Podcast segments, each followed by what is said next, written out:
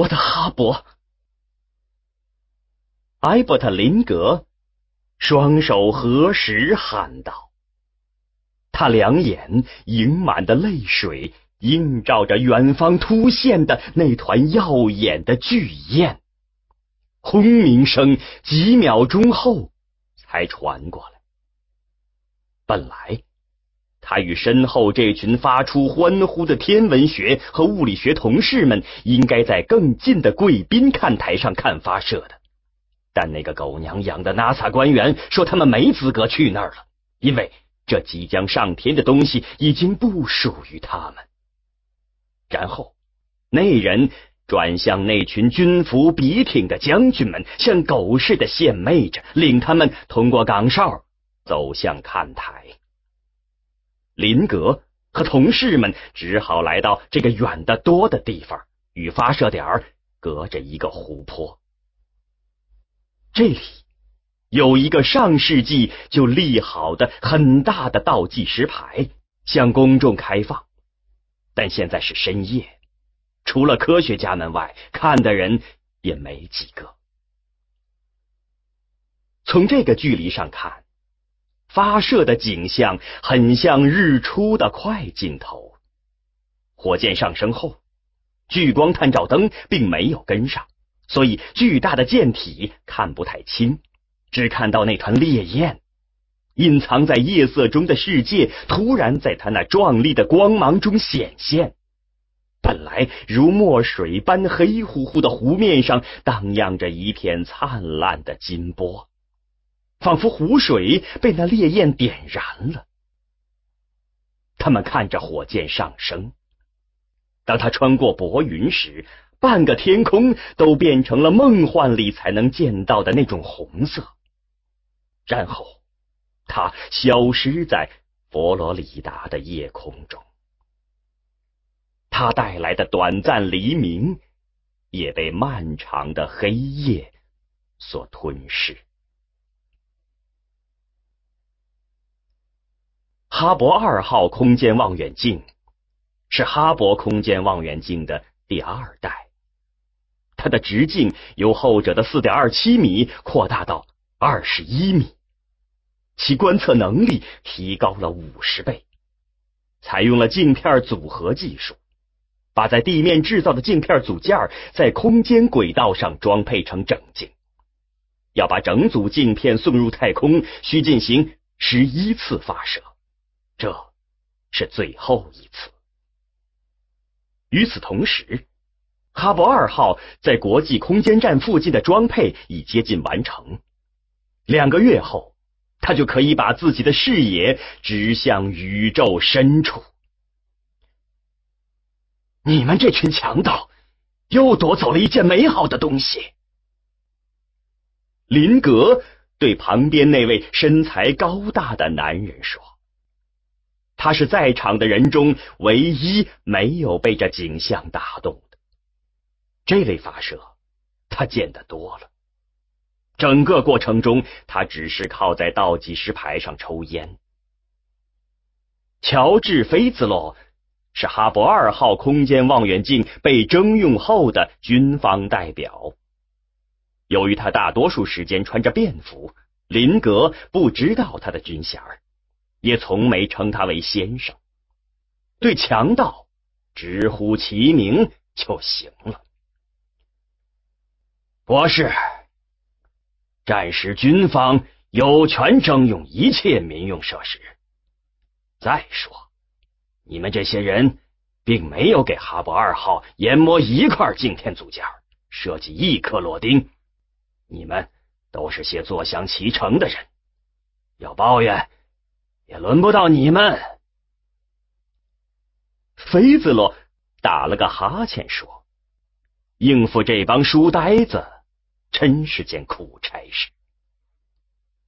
可没有我们，他就失去了存在的意义。”民用设施，他能看到宇宙的边缘，而你们这些鼠目寸光之辈，只打算用它盯着最近的恒星看。我说过，这是战时，保卫全人类的战争。就算您忘了自己是美国人，至少还记得自己是人吧？林格哼着，点点头，然后又叹息着，摇摇头。可是你们希望用哈勃二号看到什么呢？你肯定知道，他根本不可能观察到三体行星。菲兹洛叹了口气：“唉，现在更糟的是，公众甚至认为哈勃二号能看到三体舰队。”哦，很好，林格说，他的脸在夜色中模糊不清。但菲兹罗能感觉到他幸灾乐祸的表情，这像空气中正在充满着某种刺鼻的味道一样，使他难受。这味道是风从发射架那边吹过来的。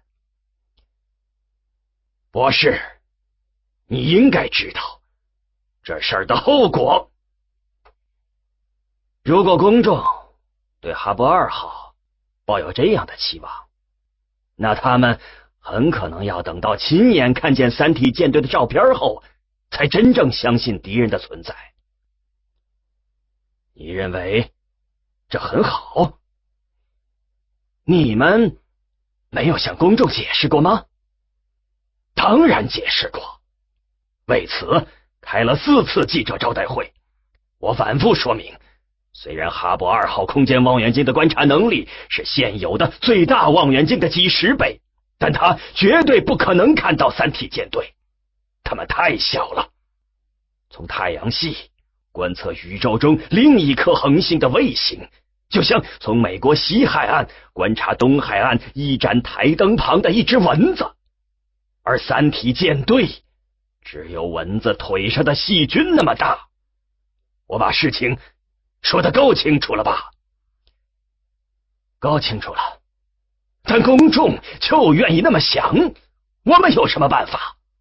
我在这个位置已经时间不短了，还没看到有哪一项重大的太空计划没被他们想歪的。我早说过，在太空计划方面，军方已经失去了基本的信誉，但他们。愿意相信你？他们不是称你为第二个卡尔萨根吗？你那几本宇宙学科普书可赚了不少钱，请出来帮帮忙吧。这是军方的意思，我正式转达了。我们是不是私下里谈的条件？没什么条件，你是在尽一个美国公民啊不，地球公民的责任。把分配给我的观测时间再多一些，要求不高，比例提到五分之一怎么样？现在的八分之一比例已经不错了，谁也不知道以后能不能保证这个比例。菲兹洛挥手指指发射架方向的远方，火箭留下的烟雾正在散开。在夜空中突出脏兮兮的一片，被地面发射架上的灯光一照，像牛仔裤上的奶渍。那股子难闻的味道更重了。火箭首级使用的液氢和液氧燃料应该不会有味道，可能是焰流把发射架下导流槽附近的什么东西给烧了。菲斯洛接着说。我告诉你，这一切肯定会越来越糟的。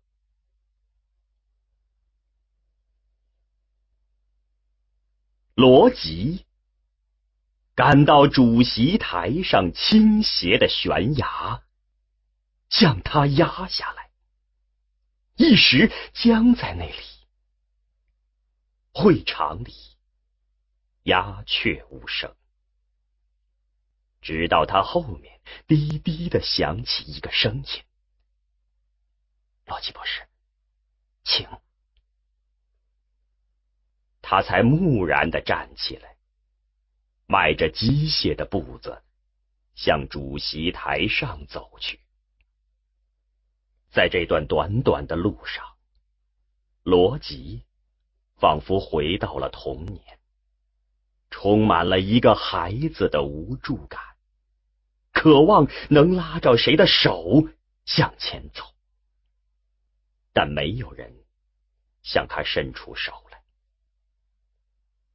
他走上主席台，站在西恩斯的旁边，转身面向会场。面对着几百双聚集在他身上的目光，投来这目光的那些人，代表着地球上两百多个国家的六十亿人。以后的会议都有些什么内容？罗辑全然不知，他只知道在站了一会儿后。被人领着走下了主席台，同另外三位面壁者一起坐在了第一排的中央。他在迷茫中错过了宣布面壁计划启动的历史性时刻。不知过了多长时间，会议似乎结束了，人们开始起身散去。坐在罗辑左边的三位面壁者也离开了。一个人，好像是坎特，在他耳边轻声说了句什么，然后也离去了。会场空了，只有秘书长仍站在主席台上，他那娇小的身影。在江青的悬崖下，与他遥遥相对。罗辑博士，我想您有问题要问。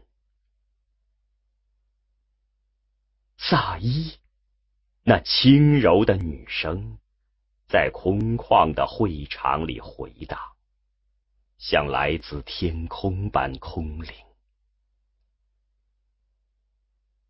是不是弄错了？罗辑说，声音同样空灵，感觉不是他自己发出的。萨伊在主席台上远远的笑笑，意思很明白。您认为这可能吗？为什么是我？罗辑又问：“这需要您自己找出答案。”萨伊回答：“我只是个普通人，在这场危机面前，我们都是普通人，但都有自己的责任。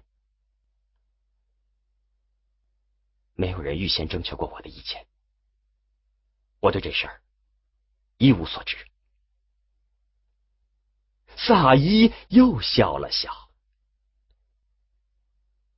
您的名字叫 Logic，是的。那您就应该能想到，这种使命在被交付前是不可能向要承担它的人征求意见的。我拒绝。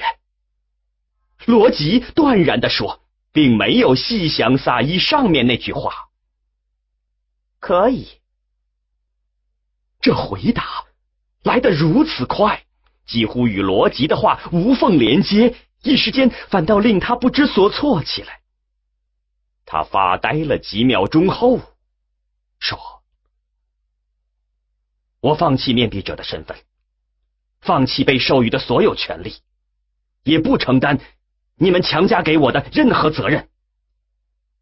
可以，简洁的回答，仍然紧接着罗辑的话，像蜻蜓点水般轻盈迅捷，令罗辑刚刚能够思考的大脑又陷入一片空白。那我可以走了吗？罗辑只能问出这几个字：“可以。”罗辑博士，您可以做任何事情。罗辑转身走去，穿过一排排的空椅子。刚才异常轻松的推掉面壁者的身份和责任，并没有令他感到丝毫的解脱和安慰。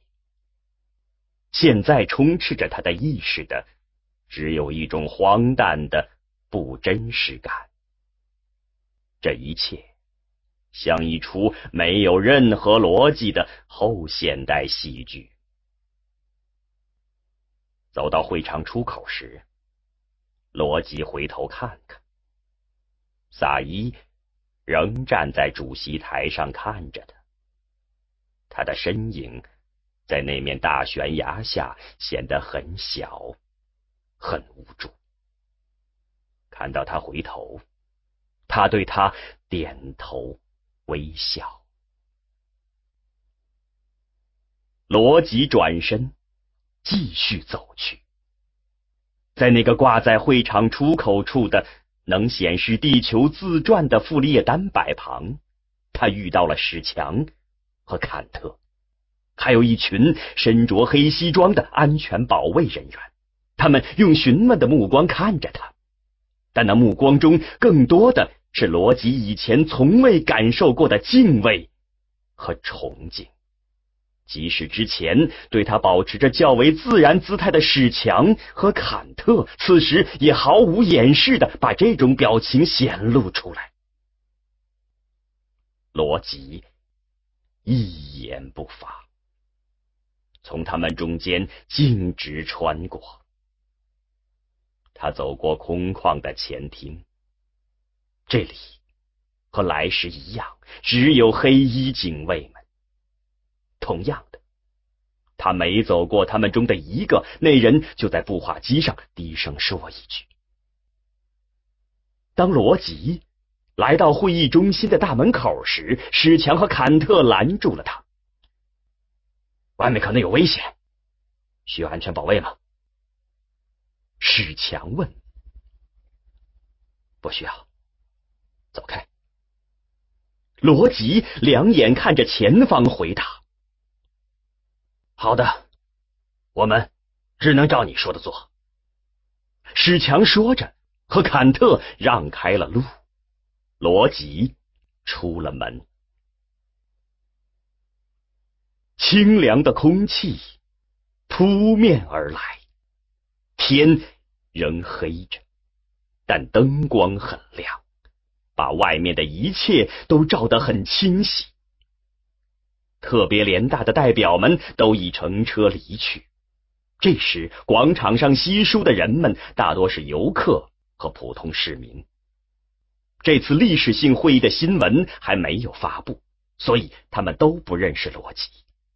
他的出现没有引起任何注意。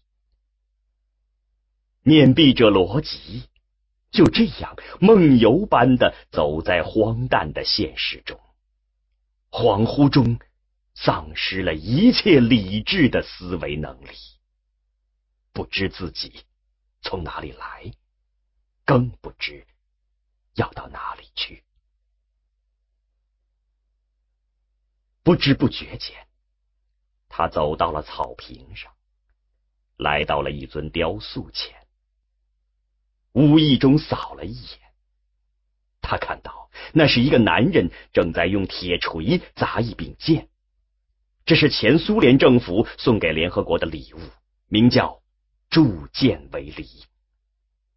但在罗辑现在的印象中，铁锤、强壮的男人和他下面被压弯的剑形成了一个极其有力的构图，使得这个作品充满着暴力的暗示。果然。罗吉的胸口像被那个男人猛砸了一锤，巨大的冲击力使他仰面倒地，甚至在身体接触草地之前，他已经失去了知觉。但休克的时间并不长，他的意识很快在剧痛和眩晕中部分恢复了。他的眼前全是刺眼的手电光，只得把眼睛闭上。后来，光圈从他的眼前移开了。他模糊的看到了上方的一圈人脸，在眩晕和剧痛产生的黑雾中，他认出了其中一个是史强的脸，同时也听到了他的声音：“你需要安全保护吗？我们只能照你说的做。”罗辑无力的点点头，然后一切都是闪电般迅速。他感到自己被抬起，好像是放到了担架上，然后担架被抬起来。他的周围一直紧紧的围着一圈人，他感到自己是处于一个由人的身体构成四壁的窄坑中。由于坑口上方能看到的只有黑色的夜空，他只能从围着他的人们腿部的动作上判断自己是在被抬着走。很快，坑消失了，上方的夜空也消失了，代之以亮着灯的救护车顶板。罗辑感到自己的嘴里有血腥味儿。他一阵恶心，翻身吐了出来。旁边的人很专业的用一个塑料袋接住他的呕吐物。吐出来的除了血，还有在飞机上吃进去的东西。吐过之后，有人把氧气面罩扣在他的脸上。呼吸顺畅后，他感觉舒服了一些，但胸部的疼痛依旧。他感觉胸前的衣服被撕开了，惊恐的想象着那里的伤口涌出的鲜血。但好像不是那么回事儿，他们没有进行包扎之类的处理，只是把毯子盖到他身上。时间不长，车停了，罗辑被从车里抬出来，向上看到夜空和医院走廊的顶部依次移去，然后看到的是急救室的天花板。CT 扫描仪那道发着红光的长缝从他的上方缓缓移过，这期间，医生和护士的脸不时在上方出现，他们在检查和处理他的胸部时弄得他很疼。最后，当他的上方是病房的天花板时，一切都安定下来。